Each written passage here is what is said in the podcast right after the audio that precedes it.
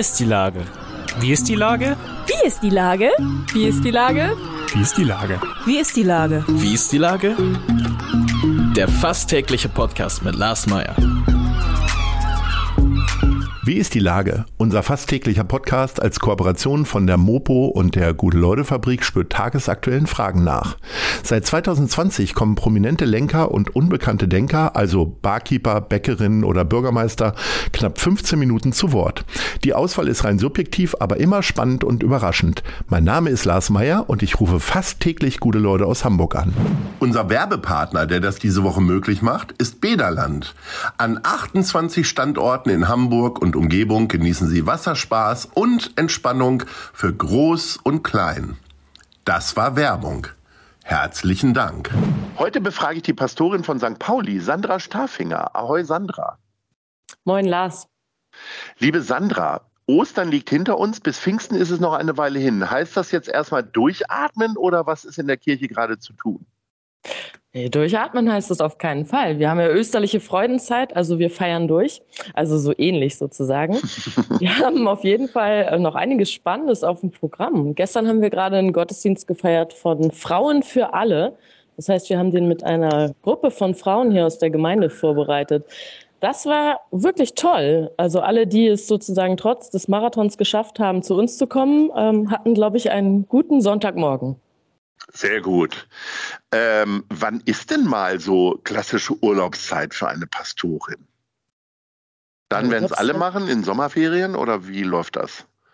Ja, also jetzt nicht gerade über Weihnachten oder äh, verlängertes äh, Wochenende über Pfingsten so, das nicht gerade, aber einfach in Absprache mit dem Kollegen, ne? Wir sind ja hier zu zweit, also Musik hat Wilm ist ja mhm. seit zwanzig Jahren jetzt hier Pastor an der Sankt Pauli-Kirche und wir sprechen uns einfach ab und äh, das Glück ist, äh, das trifft sich ganz gut mit unseren Wünschen so, dass wir uns gut ergänzen. Sehr schön. Also, ähm, während während Siegert ja immer in der Weltgeschichte rumreist und äh, ganz viel wandert, wie verbringst du denn deinen Urlaub eigentlich? Eher so Strandtyp? Genau, ich mache so das Gegenteil. Also das, was der Kollege an äh, Kilometern abreißt, das versuche ich auszugleichen, indem ich mich nicht so viel bewege im Urlaub. Ja, also, ja sehr gut. Das, das finde ich schon super, einfach am, am Strand zu sein und ein bisschen Ruhe zu genießen. Also Wandertyp bin ich jetzt nicht so. Ich äh, kann mich auch nicht durch eine Stadt bewegen, aber eher so von äh, Strandliege oder zu von Café zu Café, das ist mir irgendwie lieber. Wenn ich richtig nachgerechnet habe, bist du jetzt so gut anderthalb Jahre auf Sankt Pauli. Natürlich in sehr, sehr besonderen Zeiten, äh, dann auch noch in einem sehr besonderen Stadtteil. Wie bist du denn jetzt so angekommen? Ja, das sind tatsächlich anderthalb Jahre jetzt schon. Also die Zeit äh, rennt und es war, ist eine besondere Zeit. Also ich denke da auch immer wieder dran, dass ich hier ähm, auch eingezogen bin im äh, November zwanzig zwanzig, als dieser Lockdown light war. Ne? Und äh, diesen Begriff gibt es gar nicht mehr, weil danach so viel anderes kam. Und mittlerweile bin ich echt froh, dass ähm, diese ganze, die Fragen von äh, Distanz äh, so und Abstand halten, immer weiter in den Hintergrund rücken. Also das, das war schon nicht einfach. Ich hatte ähm, ja am Anfang die Frage, so wie komme ich eigentlich in Kontakt mit den Leuten, wenn ähm, vieles nicht erlaubt ist. Und Julia Kopaczki, die für äh, Zeit Online auch schreibt, hat das schön ausgedrückt. Die sagte, die Neue zu sein, das ist eh nicht leicht, aber die Neue auf Distanz ist umso schwerer. Und so war es in vielen Teilen auch. Aber das Schöne war, dass es natürlich auch Gruppen und Veranstaltungen gab, die trotzdem stattfanden. Also die Kita-Kinder zum Beispiel hier waren durchgehend da. Solange ich hier bin sozusagen, gab es da keine Beschränkungen, dass die Kita jetzt ganz lange zu war. Und das war natürlich toll, dass auf jeden Fall ein bisschen Trubel war. Und mehr und mehr war dann aber auch Zeit, äh, gerade für ähm, Einzelgespräche, ne? Und sich so ranzutasten an den Stadtteil. Also es war sicher herausfordernd, aber für mich besonders spannend natürlich auch, auf Entdeckungsreise zu gehen hier. Ne? Nun ist es ja so, ähm, Sankt Pauli ist nicht nur dein Arbeitsumfeld, sondern du wohnst da jetzt auch. Wie schwierig ist es da eigentlich, das so zu trennen? Also wenn du abends vielleicht mal in eine Kneipe oder ein Restaurant gehst, wirst du dann häufig angesprochen mit alltäglichen Problemen anderer Leute? Oder können die Leute dich da auch in Ruhe lassen?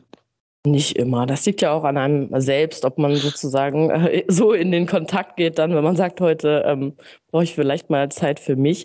Und es ist auch die Frage, ob die Leute mich erkennen dann, ne? Also wenn man dann ohne Hamburger Anat unterwegs ist oder ähm, vielleicht die Haare mal zusammengebunden hat oder gerade nicht, ähm, dann kann es schon sein, dass ich äh, jemanden grüße und dann ein paar Meter sich jemand umdreht und ah, jetzt erkenne ich sie. So, oder jetzt erkenne ich dich. Ne? Vieles ist ja per Du hier auf Sankt Pauli. Wie speziell ist denn dieser Stadtteil jetzt, von dem ja immer gesprochen, davon gesprochen wird, dass das sehr besonders ist? Wie erlebst du denn so Besonderheiten und welche sind das?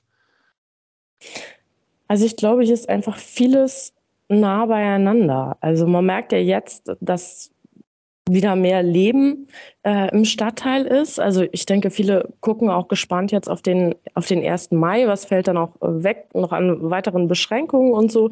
Das ist das eine. Das merkt man schon, wenn man zu einer bestimmten Uhrzeit ähm, sich auf den Weg macht zum Einkaufen, ist das nicht so geschickt. Das habe ich dann auch erfahren, weil dann einfach auch viele Stadtrundgänge hier zum Beispiel sind, Stadtteilrundgänge und ähm, einfach viele Touristen oder BesucherInnen so auch unterwegs sind. Das ist das eine. Und das andere ist, es ist auch ein schönes, es ist auch ein Wohnviertel. So, also man trifft wirklich auch äh, Nachbarn dann an der Ecke und äh, grüßt sich und bleibt stehen für einen Schnack. Das ist schon toll. Also es ist auf jeden Fall, wenn gesagt wird, es ist bunt und lebendig. Ich glaube, das stimmt. Und wie man das dann aber versteht, ja, das muss dann jeder für sich selber definieren. Also es ist viel, ähm, ja, viel möglich. Und manchmal, ähm, vielleicht wäre es auch gut, noch mehr an einem Schrank zu ziehen. Aber das geht vielleicht auch nicht, weil die Interessen manchmal auch unterschiedlich sind. Du hast diese äh, Sightseeing-Gruppen angesprochen. Jetzt äh, birgt ja Sankt Pauli ganz viele Attraktionen, sowohl tagsüber, aber auch vor allen Dingen nachts. Äh, Gibt es denn irgendwas, was du bisher noch nicht gemacht hast, wo du sagst, das muss ich dringend nochmal machen? Puh, wüsste ich gar nicht. Also was ich äh, vielleicht äh, wieder gerne mal machen würde, vielleicht so rum, ne? Ich war jetzt äh, mhm. Ewigkeiten nicht im Mojo. Also wenn ich dann tagsüber sehe, so die Klappen sind zu, dann denke ich mir, mhm. okay, vielleicht kriegst du das mal wieder hin, dahin zu gehen, wenn äh, es dunkel ist und die Klappen aufgehen, so, ne? Mhm. Ähm, das ist eher so. Aber dass ich jetzt denke, hm, das habe ich jetzt noch gar nicht gesehen. Ähm, es gibt bestimmt noch einige Menschen und vor allem auch einige einige Einrichtungen, bei denen ich noch nicht war, die so nah ähm, dran sind, ähm, aber wo ich einfach noch nicht die Gelegenheit hatte, das näher kennenzulernen. So. Ähm, ich bin tatsächlich vor einigen Tagen in der Tai-Oase gewesen. Jetzt gehört ja Singen tatsächlich ja auch äh, zu deinen, zu deinen Berufsqualifikationen ein wenig. Zieht es dich da auch mal hin? Warst du da schon? Also ich war mal in der Tai-Oase, aber das ist wirklich schon sehr, sehr lange her. Und ich würde mich jetzt nicht als ähm, die beste liturgische Sängerin bezeichnen. Das bin ich äh, mit Sicherheit nicht. Also ich kann auch keine Noten lesen, sondern ich brauche sozusagen jemand, der mich unterstützt. Und wenn ich alleine singe, dann kann es passieren, dass ich einen anderen Ton wähle, als der, der eigentlich vorgesehen ist. So, das ist ja beim Karaoke-Singen nicht so schlimm. Also von Wollte ich gerade sagen, du musst doch keine Noten lesen. Was, welchen Song würdest du denn da singen dann? Ach, was würde ich singen? Wahrscheinlich irgendwas von Roxette. Okay. Listen to your heart oder sowas, ja. Oder it must have been love. Ja, sowas. Was sind denn so Themen, die dich jetzt gerade so persönlich irgendwie bewegen äh, in deiner Arbeit? Also wir haben jetzt so ein bisschen gefühlt, die Pandemie ist jetzt so ein bisschen abgeebbt. Es wird wieder schöner, die Leute gehen raus, Mundschutz fällt in großen Teilen Hamburgs. Dann kommt aber tatsächlich seit äh, zwei Monaten der Krieg dazu. Spürt man das auf Sankt Pauli auch? Den Ukraine-Krieg und die Ausläufer davon? Ja, ich, de- ich denke schon, dass wir allgemein, ne, also spüren, dass ähm, Menschen auch sich fragen, was, was passiert, also was wird hier gerade erschüttert? Und mhm. so, wir sind ja dabei, so auch immer wieder die Hoffnung auf äh, Frieden sozusagen hochzuhalten. Und hier im Umfeld gab es auch ähm, diverse Friedensandachten, die, die Nischen bei uns in der Kirche, wo man Kerzen anzünden kann, äh, wurden gerade zu Beginn, also Ende Februar, äh, viel mehr genutzt, dass Menschen gesagt haben, sie möchten eine Kerze anzünden. Ähm, und es ist ja auch so, dass wir auf dem Gebiet sozusagen der Sankt Pauli-Kirche auch die ähm, russisch-orthodoxe Kirche haben, also vormals Gnadenkirche da bei den Messehallen, ähm, die ja mit zur Gemeinde gehörte. ähm, viele Jahre und jetzt eben viele Jahre schon abgegeben wurde an eine andere christliche Gemeinschaft. Und ich weiß, dass mein Kollege Siegert Wilm da auch äh, Kontakt aufgenommen hat, denn für die Gemeinde ist es natürlich auch schwierig. Also sie haben Mitglieder aus Russland, sie haben Mitglieder aus der Ukraine, also ganz äh, verschiedener Herkunft auch, und vor allem die Menschen haben Freunde natürlich, und das bewegt da nochmal ganz anders als vielleicht bei uns in der Gemeinde, aber dass Menschen in Sorge sind oder das Gebet auch für Frieden wichtig, wichtig ist zurzeit, das merken wir auch. Und auch die Frage, ne, wo, wofür sammeln wir Kollekten? Ähm, Ganz klar immer wieder für die Diakonie-Katastrophenhilfe und immer wieder der Hinweis, guckt auf die Institutionen, die da sind. Also sowas wie Hanseatic Help haben wir einen Aushang gemacht. Menschen können einfach viel besser an, finde ich, so große Orte dann auch ihre Spenden geben, als ähm, dass wir vielleicht extra sammeln und dann fahren wir es rüber. Also immer wieder auch äh, vernetzen und sagen, Mensch, da gibt es schon Leute, die machen großartige Arbeit, ähm, und darauf weisen wir natürlich hin, ne? Wie gehst du persönlich mit den ganzen schlechten Nachrichten um? Äh, also bei mir hilft ja ganz viel Spazierengehen in der frischen Luft. Wie machst du das? Suchst du das dann auch, die Hilfe im Glauben, oder machst du ganz weltliche Dinge? Also für mich ist es, glaube ich, beides. Also zum Teil ähm, auch dosiert sozusagen Nachrichten und gerade die, die Bilder erleben. So, wenn man jetzt mal von den Nachrichten ausgeht, die dann auch ähm, im Fernsehen sind, so dann ähm, gucken, dass es, was ist es eigentlich für ein Beitrag, das ist mir wichtig. Und zwischendurch aber auch ein eigenes Gebet. So. Mir hilft das schon. Also das auch Gedanken zu sortieren dann und sich nochmal wieder neu auszurichten. Was es auf Sankt Pauli ja reichlich gibt, äh, sind ja Fischbrötchen-Angebote. Äh, Und äh, ich würde gerne in unserer abschließenden Rubrik Top drei die besten Fischbrötchen aus Sankt Pauli von dir erfahren. Wo gibt's die denn? Was ist denn Platz drei? Das ist genau die richtige Frage für mich, weil jeder, der mich kennt, weiß ja, ich esse leidenschaftlich gerne Fisch. Also mhm. ich bin sozusagen der Typ Forelle vierkant. Okay. Genau, aber nichtsdestotrotz werde ich es mal versuchen. Also Backfisch mit äh, Remoulade kann ich auf jeden Fall essen. Und ich denke, ich würde wählen, es ist nicht ganz Sankt Pauli, aber es ist eine Hamburger Institution. Ja. Auf Platz drei würde ich äh, wählen äh, Daniel Wischer. Ja, sehr ähm, lecker.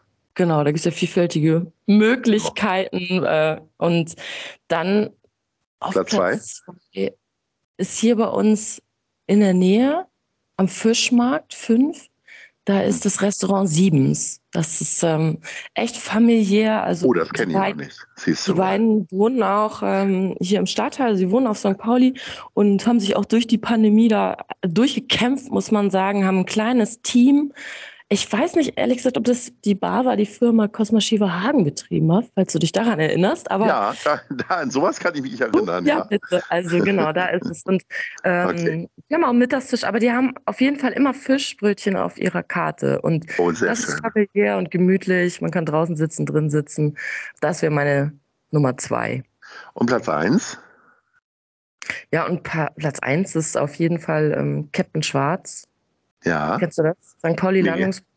Es ist der, der Imbiss am alten Elbtunnel. Ah, also alles direkt, klar.